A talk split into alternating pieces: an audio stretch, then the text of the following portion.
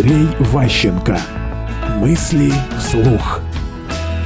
Лидер или руководитель? Руководитель отличается от лидера тем, что он способен функционировать эффективно на очень длинной жизненной дистанции. Лидер обычно ситуационный. Какая-то авария, какое-то происшествие, вот он лучше всех собрался, он не испугался вида крови, а побежал, перехватил, помог, спас там как бы кого-то из огня и так далее. То есть есть люди, способные на некое ситуационное лидерство. Но руководителю не нужно быть лидером каждый день. Ему нужно приходить на работу, погода хреновая, пойти все равно нужно. Все равно нужно заработать денег на зарплату своим подчиненным, потому что мы зарплату не зарабатываем, мы ее получаем. Мы ее ждем каждый месяц, там, получить зарплату. Мы не понимаем, что мы ее зарабатываем. Мы этого не чувствуем. Мы ждем от начальника, что он клюв откроет и денег выдаст премию, там, бонус, он нам должен.